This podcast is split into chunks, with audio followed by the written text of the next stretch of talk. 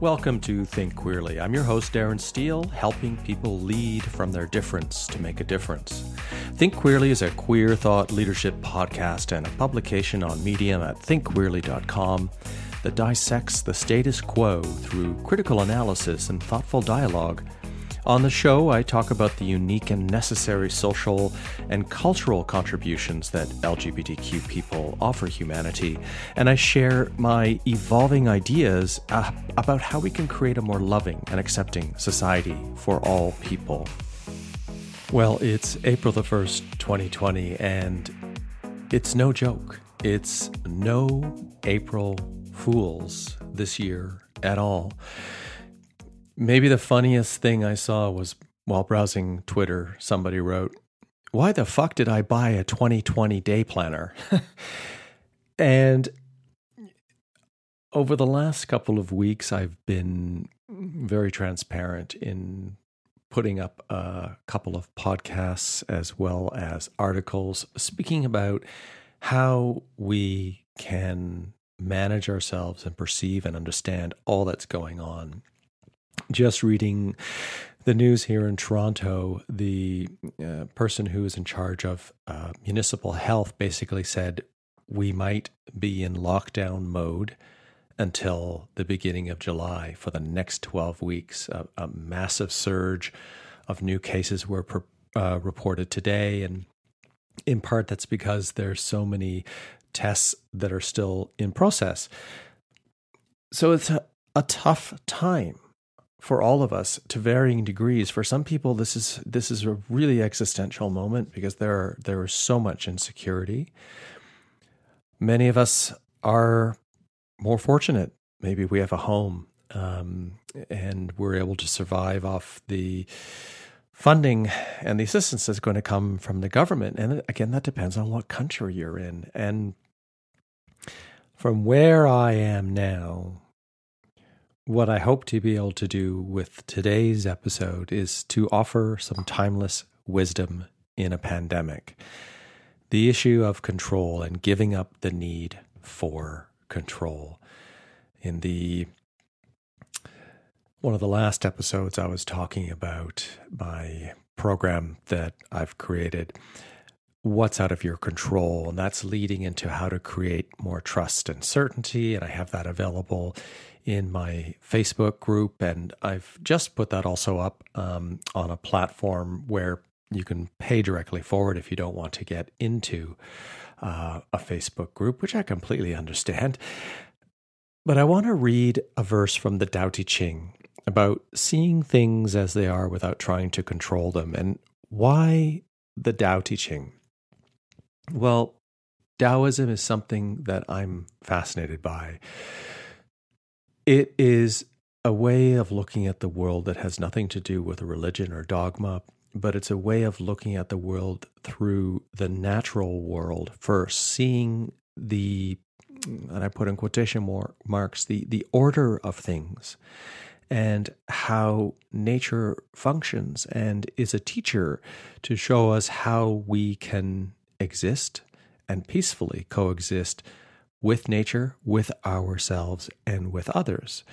And the COVID 19 pandemic is, is a learning experience unlike any other that, that most of us alive today have never experienced outside of perhaps being or having lived through or experienced any part of World War II or if any of the you know extreme situations that happened that are similar to that, survivors of the Holocaust. Not even comparable. As that came out of my mouth, I just want to say that those things are are different and they are unique for what they are, but they are extreme moments in the history of civilization and the planet for which we have something to witness, to take from to learn and to choose how we want to move forward and how we want to evolve. So, this is verse 29 of the Tao Te Ching, translated by Stephen Mitchell, considered one of the most accessible translations in English. And I've read a few different translations, and this is definitely the most accessible. And it's it's sometimes really useful to look at other translations to perhaps understand individual lines more fully and the complexity of translation that might be based on something that is several thousands of years old. So I'm going to read this in full and then I'm going to work through and speak to parts of it. So here we go, verse 29 of the Tao Te Ching. Do you want to improve the world? I don't think it can be done. The world is sacred. It can't be improved. If you tamper with it, you'll ruin it. If you treat it like an object, you'll lose it. There is a time for being ahead, a time for being behind, a time for being in motion, a time for being at rest, a time for being vigorous, a time for being exhausted, a time for being safe, a time for being in danger. The Master sees things as they are without trying to control them. She lets them go their own way and resides at the center of all things.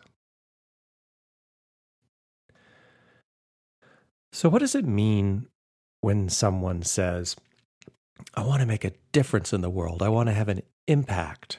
Uh, I have said this countless of times, a number of times. I've I've written this in so many different forms I, I can't even recall. The first two lines. Do you want to improve the world? I don't think it can be done. Well, how do you respond to that? I think the truth here, the understanding or the witnessing here is that none of us can change the world. All we can do is to work on ourselves, is to change ourselves, and how we as human beings relate to the natural world, the, the earth, the planet Earth, and all of the other creatures and things that exist and inhabit the earth from animals we use to eat to the forest, to the planet that we use to create food for us to eat or products for us to consume as a society and, and make our lives better. The next line the world is sacred. Now, from what I read and understand of Taoism, Taoism is not about religion or dogma or ideology. So, in this case, the Tao is not suggesting that the world is sacred in any sense of religion. Rather, sacred and, and the choice of this word in the translation, I believe, is best understood as a sense of wonder, a sense of awe, something we will never be able to understand. Like the world, the earth, the planet Earth. Wow, how it even works. Uh, that we can drill miles down and find this product called natural gas or oil, or that we can mine into caves and find these rocks which we can polish into diamonds, that we can find this metal that we've deemed to be precious called gold, that the ground can produce food for us to eat, and when we learn how to till it and manage it, we can have food in abundance. So the Tao means something like the way of life or the way of being. And it's not meant to be a religion, a dogma. It's not meant to be a practice. It's a way of being oneself by being one within the world or where and how you see yourself as being one with the natural world. So the next line after the world is sacred, it can't be improved. So we can't change something so complex, organic, and as, as old as, as the planet Earth. We're really only able to take from it.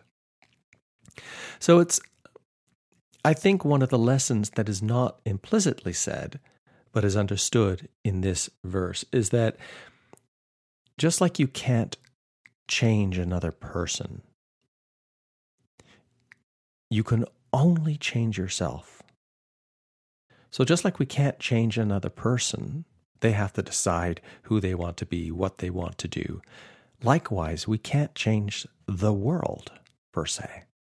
We can only change ourselves and how then we act, how we think, and what we do may influence others around us, which is this aspect of giving people perhaps a better philosophy, a better way of thinking, even if that's done indirectly by your own actions and how you lead yourself as if no one else is watching. So, the next line in the Tao if you tamper with it, if you tamper with the earth, if you tamper with it, you'll ruin it. Wow. Climate change, pollution, you know, how we are depleting the resources of the earth without any mind or any heed for the fact that these are finite. There's only so much natural gas. There's only so much crude oil in the earth.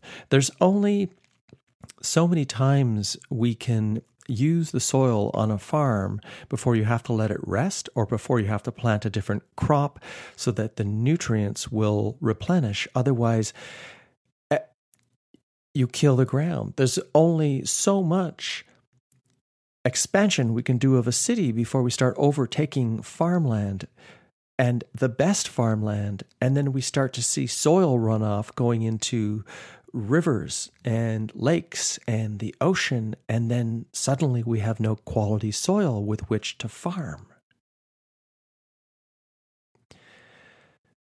So we're tampering with the earth to the point that we're creating toxicity in our water, in our air, and we're creating excess amounts of waste through what we are taking from the planet and, and creating in the form of various products consuming and then throwing away without turning them then into something that is useful, whether that be a compost or a soil or recycling a product so that it can be reused and it doesn't cost, doesn't cause any kind of pollution, waste, or toxicity. This next line is really, for me, a key wisdom. If you treat it, if you treat the world, if you treat it like an object, you'll lose it. So, this is the sin of the ego. When it sees the world and anyone else, any other person, as a in a in a subject versus object paradigm or worldview instead of a subject subject relationship. Now, I'm going to come back to what I mean by subject object or subject subject relationships in just a moment. The pairing or the contrasting and comparing of lines near the end of the verse. There's a time for being ahead, a time for being behind, a time for being in motion, a time for being at rest a time for being vigorous, a time for being exhausted, a time for being safe, a time for being in danger. And this is the wisdom of the Tao, of the natural universe. These states of, of being in, in the verse that are contrasted with each other, they demonstrate the natural balance and the equilibrium of life, of nature, of the world, of the earth that there is a time for everything. There is summer and winter, there is day and there is night. There is the time of planting, and then there's the time of harvesting. This balance is what the Tao has termed yin and yang. And as a mental construct, it's what we've turned into a binary or a duality of right and wrong and up and down and good and bad and straight and gay and, you know, all of those other ways that we have of looking at the world. And you can only go so far in one direction. You can only go so far away from the middle. You can only go so far from that natural equilibrium before you have to return to the center in some sense of the word. And if you take more than what there is available, something else must be taken, something else must be destroyed or used up to balance out that consumption that happened elsewhere. There's simply no sustainability if we continually take from the world, if we continue, continually take from other human beings without replenishing in some way, shape, or form, without recycling to protect the planet, without giving back to other human beings instead of the 0.01% having all of the power and income. See, when the ego only sees everything outside of itself as an object, then the value we place on those objects is how they will be of benefit to us and to us alone, exclusively for us, without concern for anyone else or anything.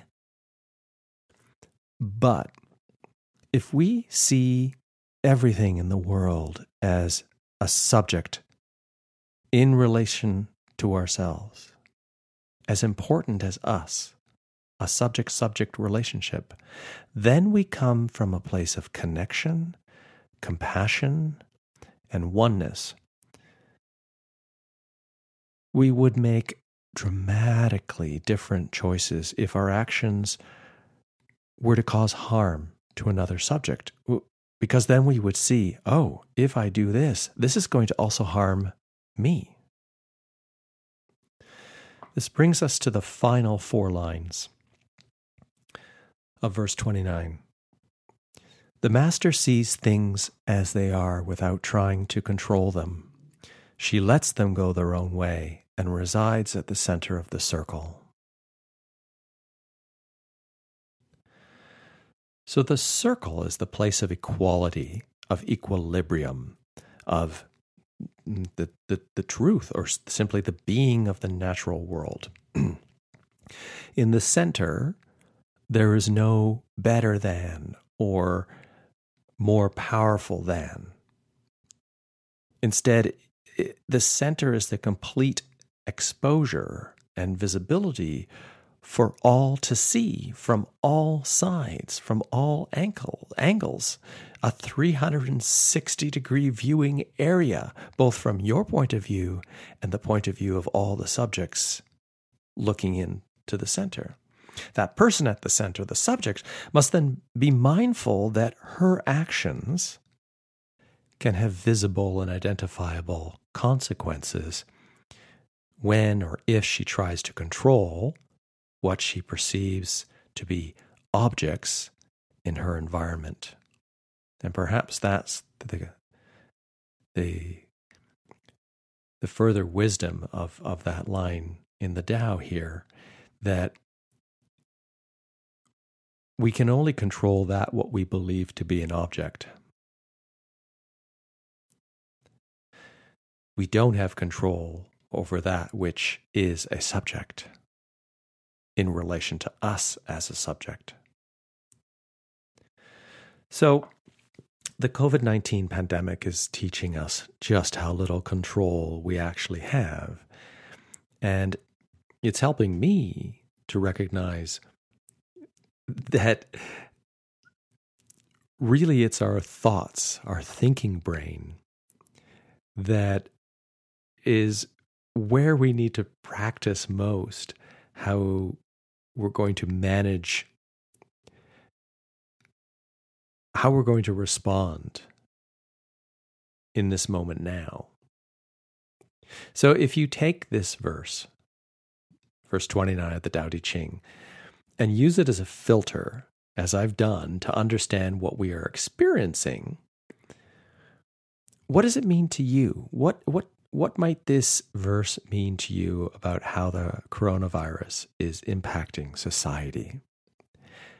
And note that the virus itself isn't having the impact. It's our perception, our understanding, individually and collectively. What are you seeing revealed about yourself and society as we're forced to change our behaviors and our actions, like physical distancing of two meters, social isolation, staying at home so that we can avoid becoming infected or infecting others? Uh, how people have either lost their jobs or lost a source of income, and how we're having to manage our feelings and thoughts and words and actions when we don't feel that we have any control, or when we feel like our freedoms have been taken away,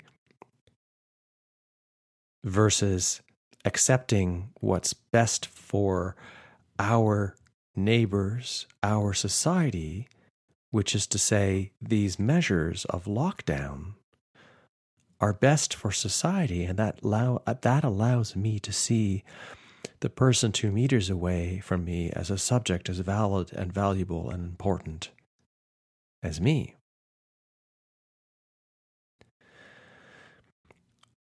I want to read some thoughts from Wayne Dyer, who wrote a book called Change Your Thoughts, Change Your Life. And what he did is over years, he read and reread and looked at all the translations of the Tao Te Ching, and he sat in reflection and meditation and then wrote two to four pages for each verse, his thoughts, his understandings, and his suggestions on how to implement these ancient wisdoms into life. So on verse 29, he has this to say Yes, there seems to be a time for such things, and I choose not to remain in extremes of resentment and anger. But there is also my desire to do something about these circumstances. That feeling is also a part of the natural law unfolding. I choose to act on my inner desire to rectify these conditions. By remaining internally peaceful and avoiding the extremes, I will impact the world in the same loving way that the Tao eternally manifests from love and kindness. Hmm. By remaining internally peaceful and avoiding the extremes, that is something I am endeavoring to do for myself because this is uncharted territory. And very much what I'm doing right now is my desire to do something about these circumstances. My desire to act on my inner desire to rectify these conditions by helping you, the listener, in how you think about what all of this means to you. So when we see ourselves as one with the world, right now in this pandemic, especially when we demonstrate a kind of self love that is a form of personal responsibility to respect the world and all its inhabitants as subjects and not objects. When we see ourselves as residing at the center of the circle, we open ourselves up to loving kindness. And maybe this is exactly, this pandemic is exactly what we've needed in order to jump ahead so much more quickly than might have happened otherwise. To create this kind of greater loving kindness and understanding for each other as subjects and not objects, and for understanding the world as something we really have to take care of. Because the alternative is not pretty and the pandemic is showing us what's not working, what's hurting, what's ugly, what's sick, what's broken, what's unjust. And more and more people are beginning to see from the center of the circle with a new set of eyes or an awareness that's always been there. But because of how things were, we were all distracted by everything else from that central point of looking outwards from ourself, of looking outwards from that point of natural equilibrium. And I am not saying that this is going to be easy. The COVID 19 virus will do what it does. It is actually a part of the natural world. We can't control it per se, like in the sense that the virus doesn't take any action based in ego, it simply is. But besides all of the medical technology and actions that we're taking more globally as a society to reduce the transmission, we have an opportunity to respond to the pandemic in a way that will improve how society relates and to change our behaviors and our actions in our attempts to control the world and other people. Literally, this could be a tipping point for humanity. And if you think of it like a seesaw, you know, it's a time for witnessing all of the harm we've caused the planet and other human beings with you know, out of control aggressive capitalism, which may have been a good system for a time, but it's showing that it needs to change. It needs to evolve into something that focuses on humans first and not production first. It needs to focus on humans as as living beings without which there would be no possibility for creating. It can't see humans as an object. It can't see humans as a commodity of the system that is attempting to create wealth which is not sustainable because of how it will harm the planet and thus every living being on it. It's a tipping point for humanity because this unsustainable production of taking out of the earth and then in production creating a byproduct that is called pollution in various ways. A tipping point for humanity in how we relate to the uniqueness in gender and sexual identity and just allowing that to be without dogma or religion or ideology. Of how we can see countries like India suffering, where this pandemic is going to play out in ways that are going to seem horrible beyond belief because we are seeing such a lack of human dignity, which is a form of human rights. Globally, as a society, if we don't walk far enough from what we have previously been doing towards how we need to behave, we'll have lost the opportunity for profound social transformation and a better, kinder, more loving humanity. A subject subject world. If you need some more help with understanding all of this, listen to the last two or three podcasts because this is my way of trying to quote unquote rectify the situation.